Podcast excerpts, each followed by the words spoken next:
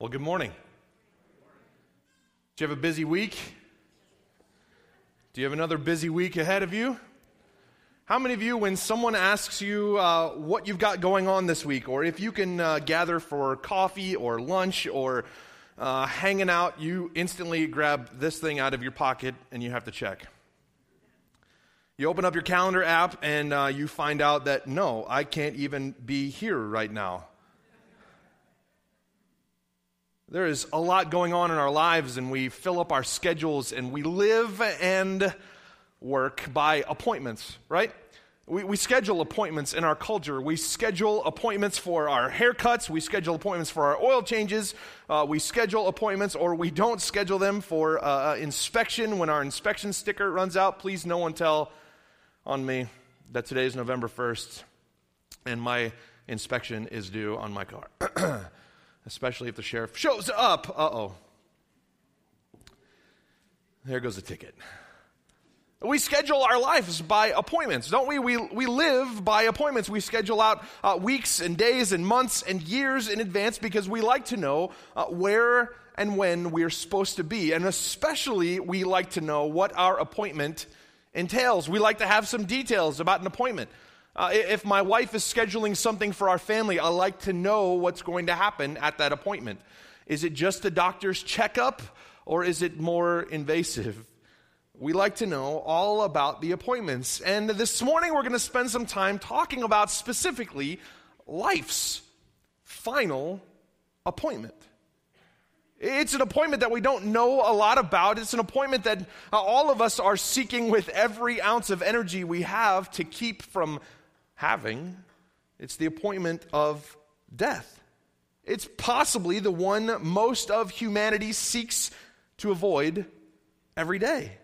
But the truth is, each one of us in this room will find ourselves on the fault line that is life's final appointment. And we really know very little about death, right? I mean, well, there's lots of theories about death. There's lots of conversation about death. There are lots of books about death. But it has been said that those who talk about death have never died. And those who have died aren't talking. Right? We write a lot about it, we talk a lot about it, but we really haven't experienced it. And because of this lack of information about this true fault line between life and death, this lack of information of exactly what dying experience is like, more than any of others uh, life's events, death causes us great anxiety. Maybe even in this room, you have experienced already that heightened awareness that we're going to be talking about something that uh, just doesn't seem right right? We all acknowledge that death is going to happen. We've all uh, been to funerals and memorial services. We all uh, understand that life has an expiration date. We've talked about that. But talking about death just doesn't come naturally. Uh, maybe you've been in a hospital room or you've been at a funeral and uh, you have tried to console a person going through the grieving process. And maybe, like me, you found yourself in that moment where you're supposed to have the right thing to say to that other person. And the best you can mutter is, I'm sorry. The best we can come up with is, I know how you feel. Do we? Every one of life's fault lines. Uh, we, have covered them all. We've talked about uh, life's crises the ways in our life where we are ca- uh, uh, caught off guard by a storm of life. We've talked about uh, the call of God upon humanity and all of his followers. We've talked about how that is a fault line. We've talked about uh, the conflicts last week of life. And let me tell you how many conversations I've had this week about the conflicts of life and how timely last week's message from Pastor Bob was. We talk about the, uh, the, the, the fault line of temptation and failure and even success and every one of these fault lines, we have to understand this factor uh, that a fault line, like, a, like an earthquake, we find ourselves on the, uh, on the teetering opportunity of either uh, experiencing something negative or something positive if God chooses to do so. And these fault lines have been so important for us to talk about over these last weeks, and we're, we're wrapping up this series. But if you don't get anything else from all of the messages, get the fact that no matter what life throws your way, you have an opportunity, we have an opportunity to respond to it in either a negative or a positive. And just as with every other of our fault lines that we've covered, the idea of dying exaggerates our condition. It, it amplifies our response and our tendencies. The reality is that all of us will experience death in some form. Maybe someone close to us, or maybe we will go through ourselves that process of dying. It may not be instantaneous for us. And death will always either make us better or worse. But death does not allow us to remain the same. So if it's unfortunate that we can't nail down the time and place of our death, how many of you would enjoy being able to put that in your calendar tonight? We, we can't do that.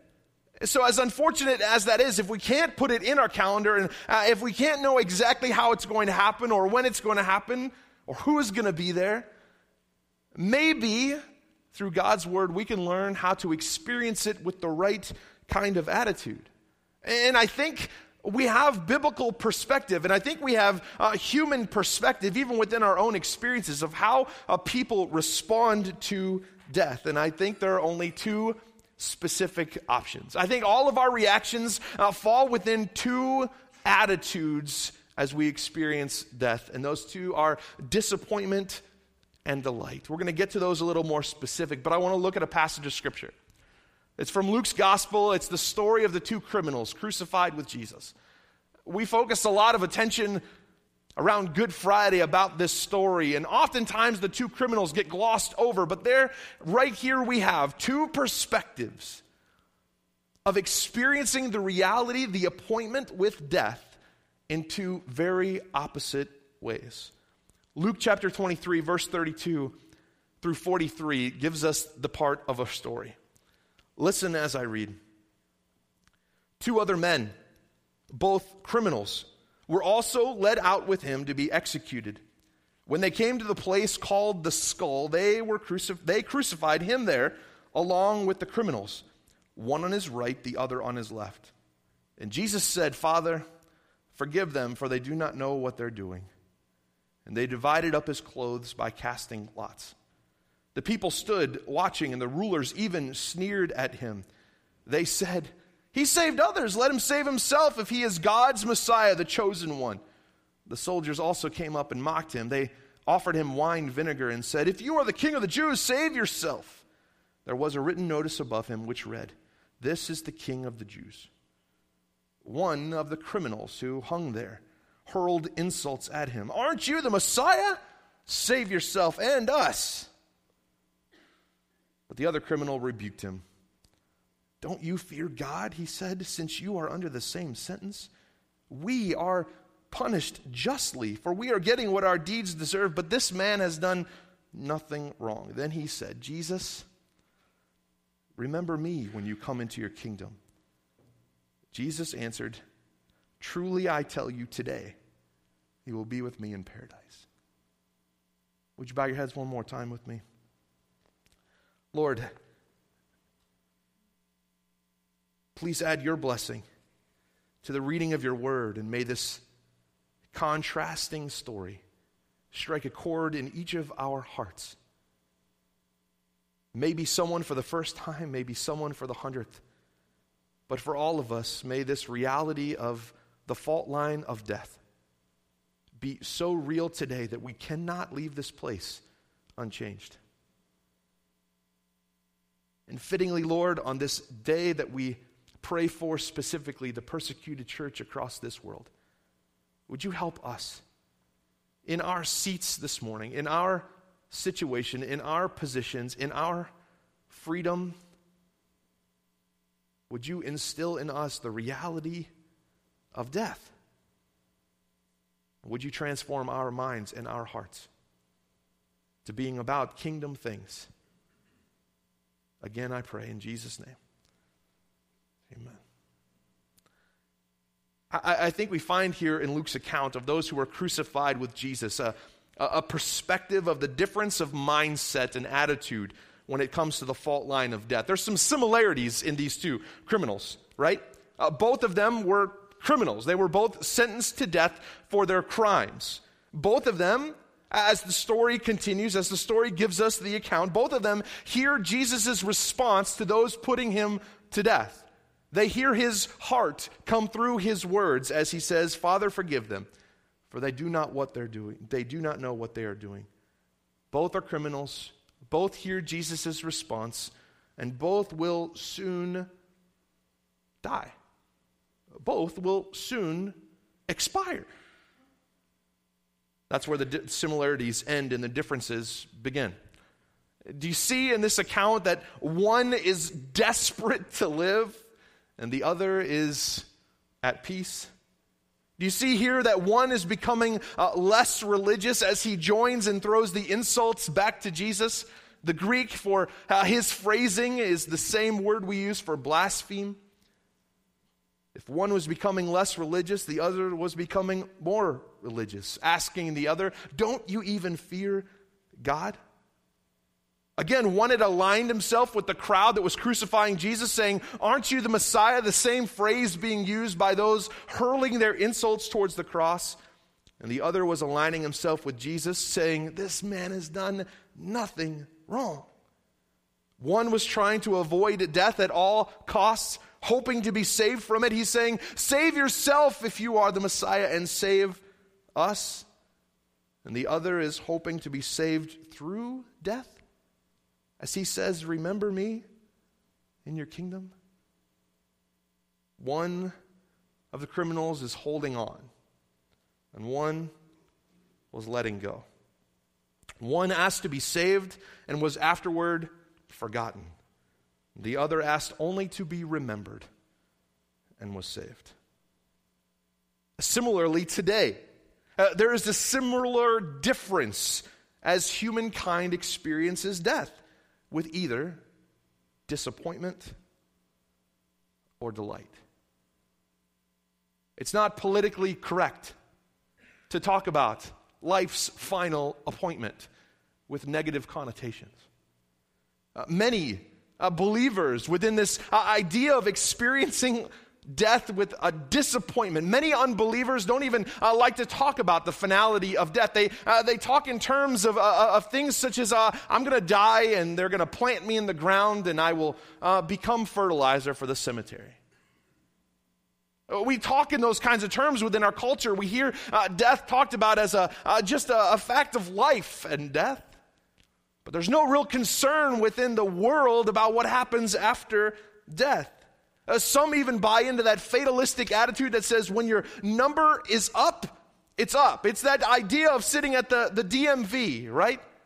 And when your card gets called, when your number comes up, it's time uh, for you to go. And so we have that idea within our culture that says, hey, I know I'm going to die and I know nothing's going to happen. It's just a part of this life. And friends, we might agree to a certain point with that attitude, but we should, as Christendom, as Christians, as followers of Jesus Christ, loudly add that the important thing is to have a personal relationship with the one who calls the numbers. Amen? We must be the voice, we must be the mouthpiece, we must be the ones proclaiming to a culture that says, Yeah, I know I'm going to die.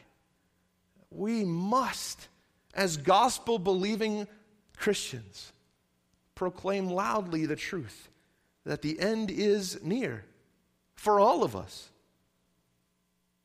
and that there are only two options.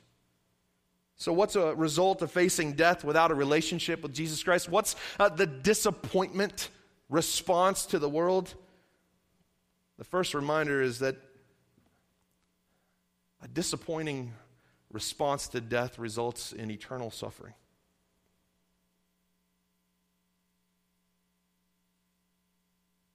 You've heard it preached. Contrary to popular pop culture lyrics, movie lines, attitudes, common conversation, hell is no party. The world is never going to tell us that, friends. the world will proclaim loud and clear that there is a party in hell. But let us not be mistaken. To join in that joke, let us take for real the reality of what the Bible says hell is like. Look at John chapter 3, verse 36 about eternal suffering. Whoever believes in the Son has eternal life. But whoever rejects the Son will not see life, for God's wrath remains on them. Does that sound like a party? Does that sound like a, a few of my buddies hanging out for all of eternity doing uh, whatever we did on earth? Jesus says in Luke chapter 16, verses 22 to 24, the time came, he tells this story, the time, uh, time came when the beggar died and the angels carried him to Abraham's side. The rich man also died and was buried in, in Hades, where he was in torment. He looked up and saw Abraham far away with Lazarus by his side. So he called to him, Father Abraham, have pity on me and send Lazarus to dip the tip of his finger in water and cool my tongue, because I am in agony in this fire. Does that sound like a party? Does that sound like a, an, an eternal Halloween party? Does that sound like fun hanging out with buddies? This is the reality of what awaits those without relationship of Jesus Christ. Matthew 25, Jesus goes on and says, Then they will go away to eternal punishment, but the righteous to eternal life. Eternal punishment. Does anybody else have a, a, a little brain crack when we talk about eternity? something happens and, and you sever something in there that tries to figure out time and space and the continu- uh, continual uh, attitude of eternity, it just doesn't make sense to us, right? We live and die by schedules. We know 24 hours. We get uh, weirded out when we have to turn our clocks back an hour, right? But the truth is, there is an eternal place. And those who experience death with disappointment will continue to be disappointed. One more passage, Revelation chapter 20. Then death and Hades were thrown into the lake of fire. The lake of fire is the second death. Anyone whose name was not found written in the book of life was thrown into the lake of fire. It's not popular to talk about the reality of hell. It's not comfortable to talk about the reality of hell. Uh, we've continued to try to gloss over some of those things that are uh, less than fun within Scripture for sake of making some people happy, not scaring some people away. Friends, we need a healthy perspective of what the reality is for those without Jesus. Not only is there eternal suffering associated with receiving death with disappointment, but there is an eternal separation from God. Uh, this is perhaps the most important aspect of this disappointing response to death. We already looked at the passage where the rich man was suffering in Hades. As he experienced separation from God, he wanted nothing more than to be uh, back in the presence of God, as Jesus tells the parable.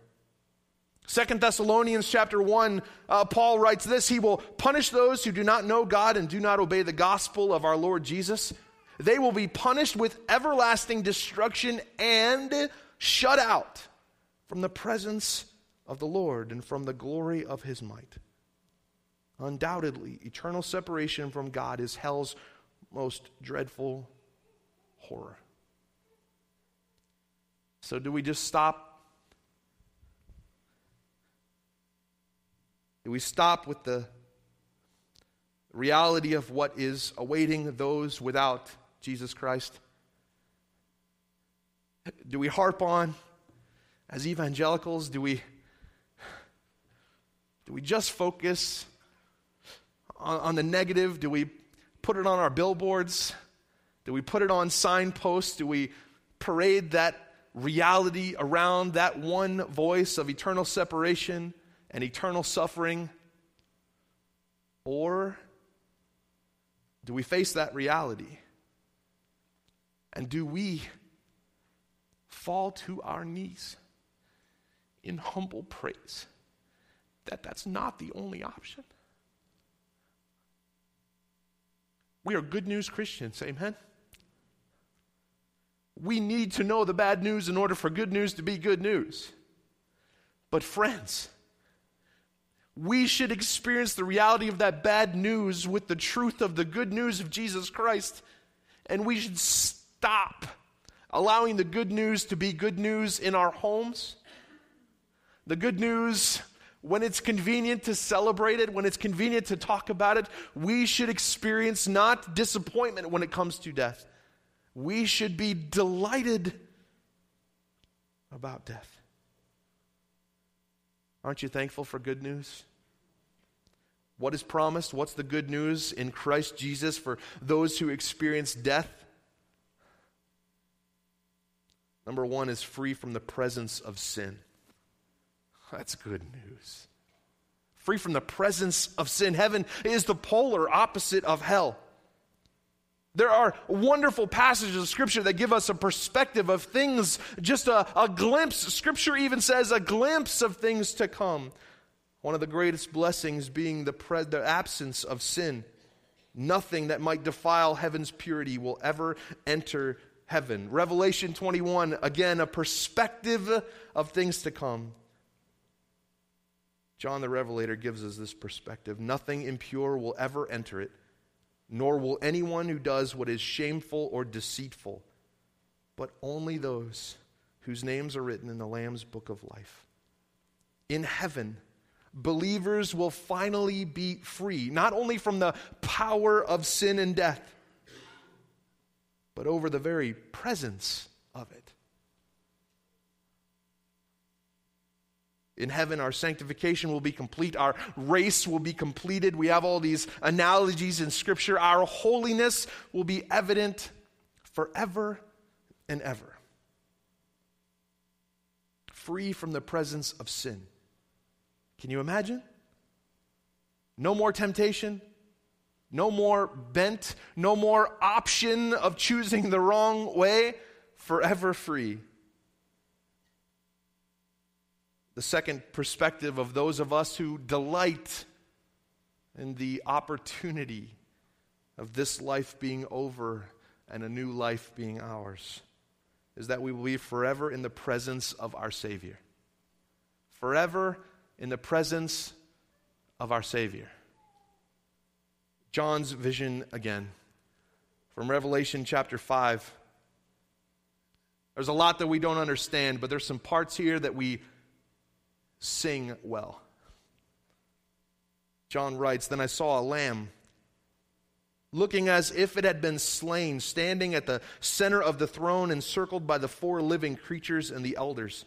The lamb had seven horns and seven eyes, which were the seven spirits of God sent out into all the earth. He went and took the scroll from the right hand of him who sat on the throne, and when he had taken it, the four living creatures and the twenty four elders fell down before the lamb. Each one had a harp. They were holding golden bowls full of incense, which are the prayers of God's people. And they sang a new song, saying, You are worthy to take the scroll and to open its seals because you were slain, and, your, and with your blood you purchased for God persons from every tribe and language and people and nation. You have made them to be a kingdom and priests to serve our God, and they will reign on the earth. Then I looked and heard the voice of many angels, numbering thousands upon thousands and 10,000 times 10,000. They encircled the throne and the living creatures and the elders. In a loud voice, they were saying, Worthy is the Lamb who was slain to receive power and wealth and wisdom and strength and honor and glory and praise. Then I heard every creature in heaven and on earth and under the earth and on the sea and all that is in them saying, To him who sits on the throne and to the Lamb be praise and honor and glory and power forever and ever. Forever and ever. Yes as we sang as kids, heaven is a wonderful place. filled with glory and grace. I'm going to see my Savior's face. We like talking about streets of gold and jet skiing on clouds. That's, it, it's in my top 10 things that have to happen. Uh, we like to talk about the people we're going to see in heaven and the, the freedom from sin and the, the freedom from death and guilt and darkness and hurts. But, friends, maybe we need to rekindle the reality that for eternity we will be in the presence of the one who gave it all.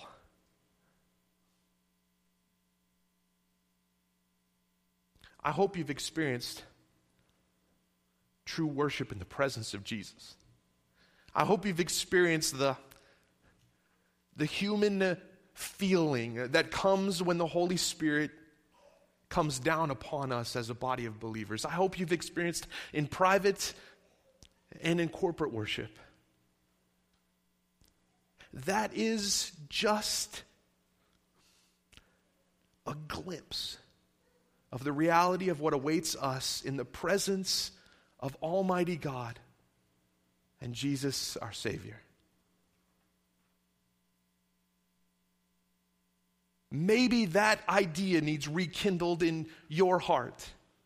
Maybe that reality of for those of us who are in Christ Jesus needs to again uh, come through in your life and you need to die again to the ways of this world. Maybe again you need to have it rekindled in your heart what awaits those who have a relationship where you are bought and found in Christ Jesus and that reality needs to go back out.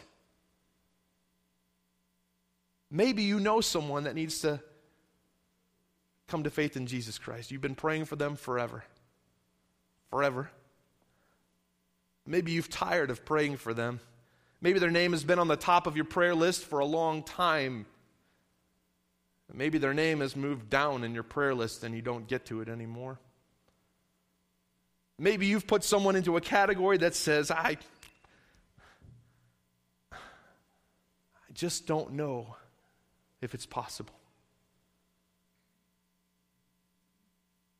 the reality of what awaits every person who makes this appointment with death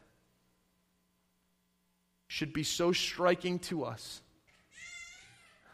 that we have a renewed vigor, a renewed desire to share the truth of what we know through Scripture. The, the truth is, uh, that death is still hard for us to understand. Death still hurts. Death is still something that we uh, don't want to run towards. But moving from a reality of responding to death from a, a disappointed attitude to a delighted attitude begins with a relationship with Jesus Christ. Uh, do we know everything about death? Anybody been there? We don't. Uh, there's still some uncertain things about death that uh, confuse us and cause us grief. And uh, do we still hate losing a loved one from this earth? You betcha. But moving from an attitude that is disappointed to delighted can only happen when we know and when they know the truth of who Jesus Christ is.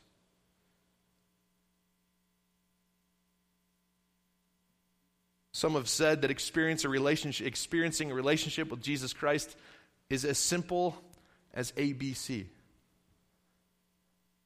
If you don't have a personal method of leading someone else to Jesus Christ, would you consider stealing this one? It's as simple as ABC to start a relationship with Jesus Christ. A is admit we have to admit that we are sinners, that we need Christ as a Savior. Romans chapter 3, verse 23 says that all of us have sinned and fall short of the glory of God. There's some good news at the end of that verse if you continue on. All of us have sinned and we fall short of the glory of God. That's what humanity needs to know. That evens the playing field. We all must admit that we are scum when it comes to God's holiness. We do not measure up. A, admit we are a sinner and we need a Savior. We cannot be saved without a Savior. B is to believe that the Lord Jesus Christ is the Son of the living God. Believe.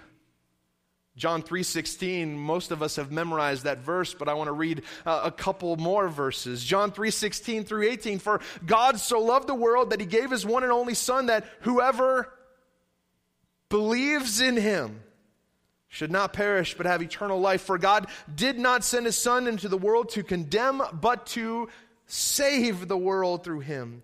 Whoever believes in him is not condemned but whoever does not believe stands condemned already because they have not believed in the name of God's one and only Son. Admit,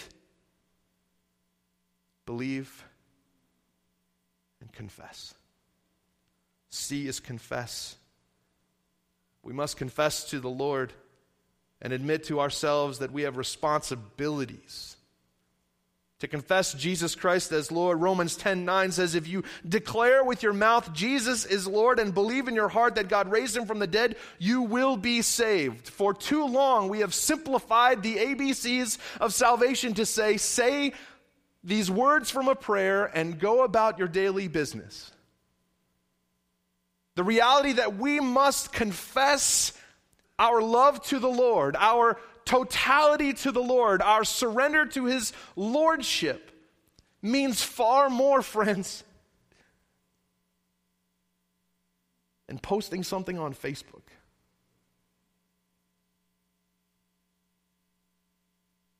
Than showing up on church Sundays. Than giving a portion of our tithe. Than identifying as a political persuasion, than wearing a name tag or a bumper sticker or the right clothes. To confess is much more than a vocal presentation. It is a lifestyle that goes counter culture. Persecuted church gets it. We, we've heard stories of those in persecuted countries that are praying for us to experience a little bit more of what it means to be authentic in our faith. The conversations with my peers, my pastor peers, continues to revolve around this idea that people just aren't buying into the reality of what it means to be a follower of Jesus Christ. Uh, that a majority of people who come to church call uh, church, they call their faithfulness to church, if, if they come to church once a month, they're sold out. That's the definition of being sold out today. Once a month. Some of you need to step up your game.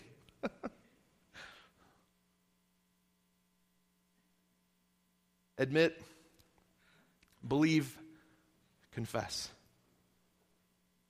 This morning, I don't know. I don't know who is here this morning who has not done so. I know there are some who have surrendered completely to the Lordship of Jesus Christ, but maybe you need to commit again and ask the Holy Spirit to rekindle that fire that once burned bright inside of you. So I want to ask that we all bow our heads.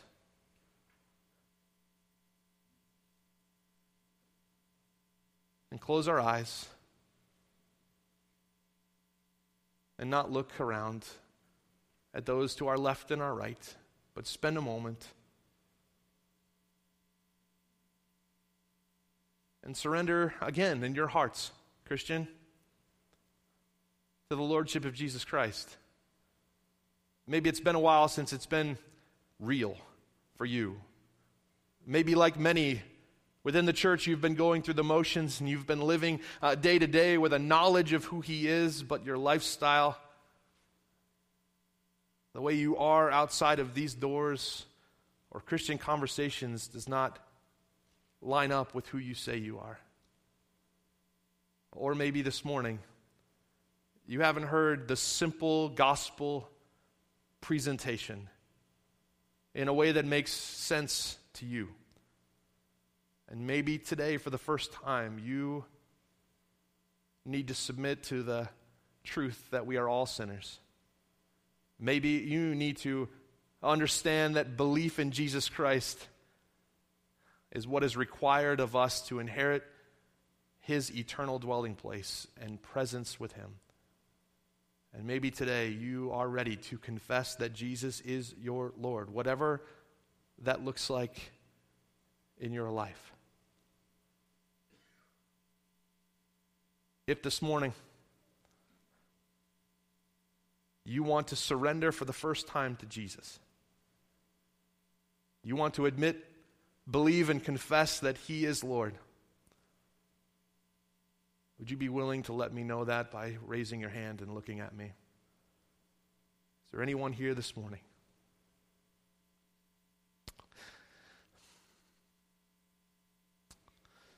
Praise the Lord.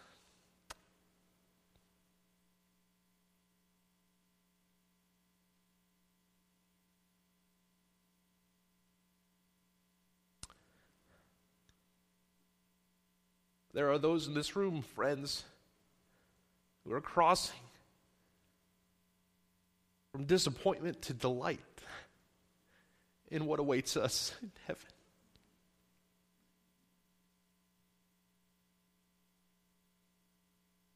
If you raised your hand this morning already, please talk to me or Pastor Bob. There's a whole journey ahead of you that we want to walk with you through.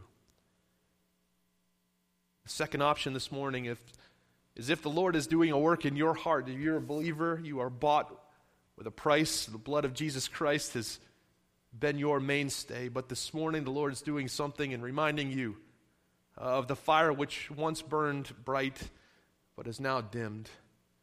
And if God's doing something in your heart and you want to be prayed for by me,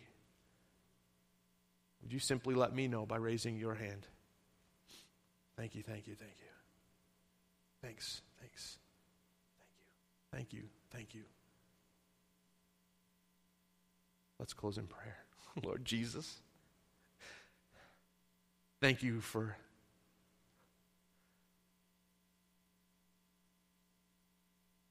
for helping some move from disappointment to delight in this service. Thank you for the realities that are not the most exciting to talk about, but they are realities. Lord, I pray that these who, for the first time this morning, are saying that they have made a step to walk with you, Lord, I just pray that you would help us to walk that step with them.